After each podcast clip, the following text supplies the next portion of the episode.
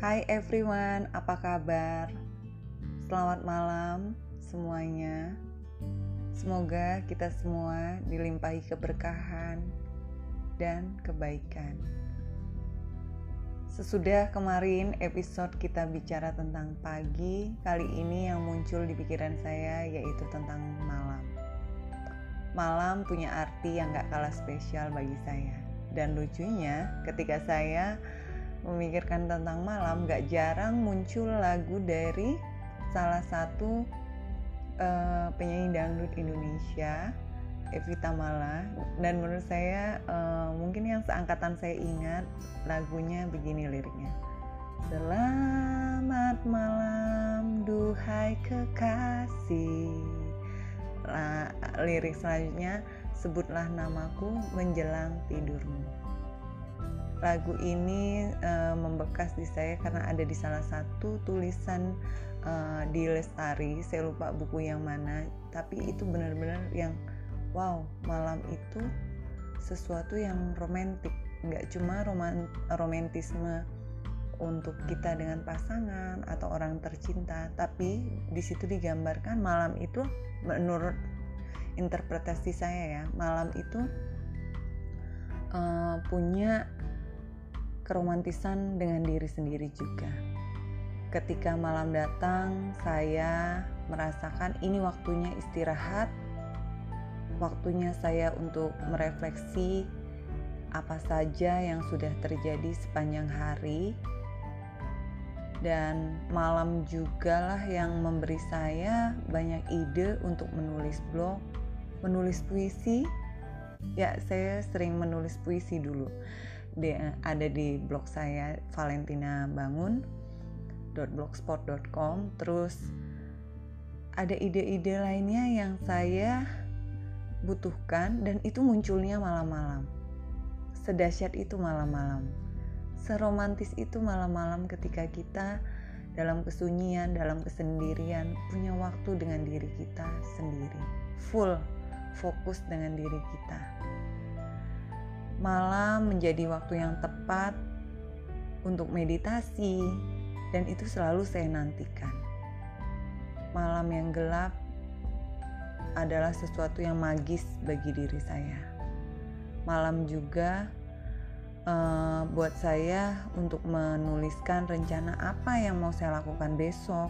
Saya mau kemana, mau bikin apa, pakai baju apa, dan mau masak apa, mau makan apa. Saya excited itu pada waktu malam.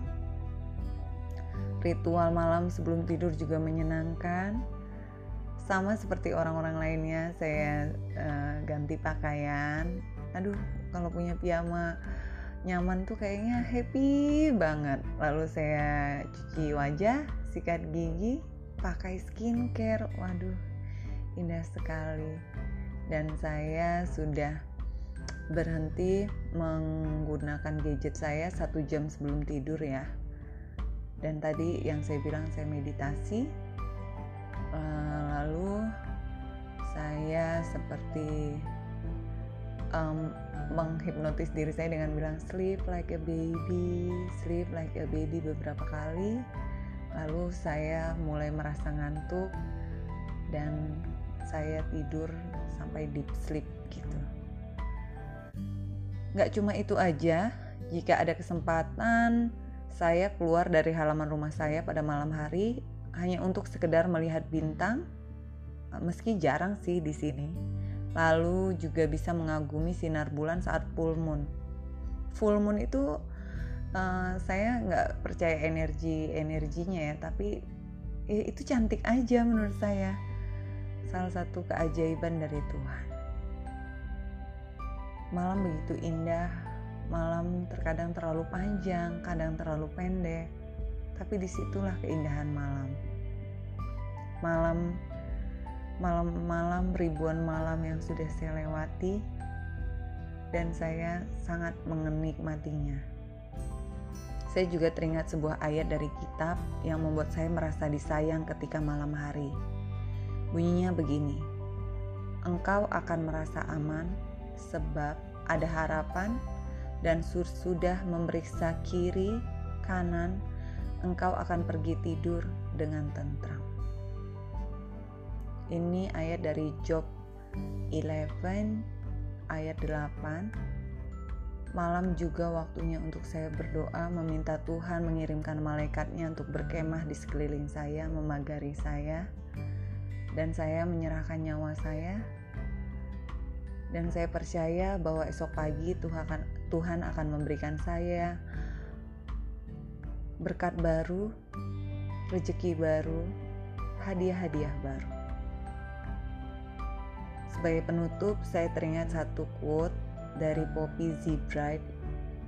Begini bunyinya: "Some nights are made for torture, or reflection, or the suffering of loneliness."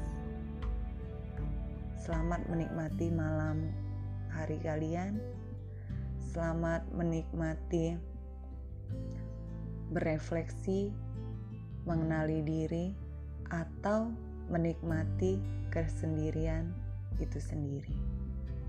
Selamat malam, selamat tidur. Sampai jumpa di episode selanjutnya. Terima kasih teman-teman. Love, respect, and joyful.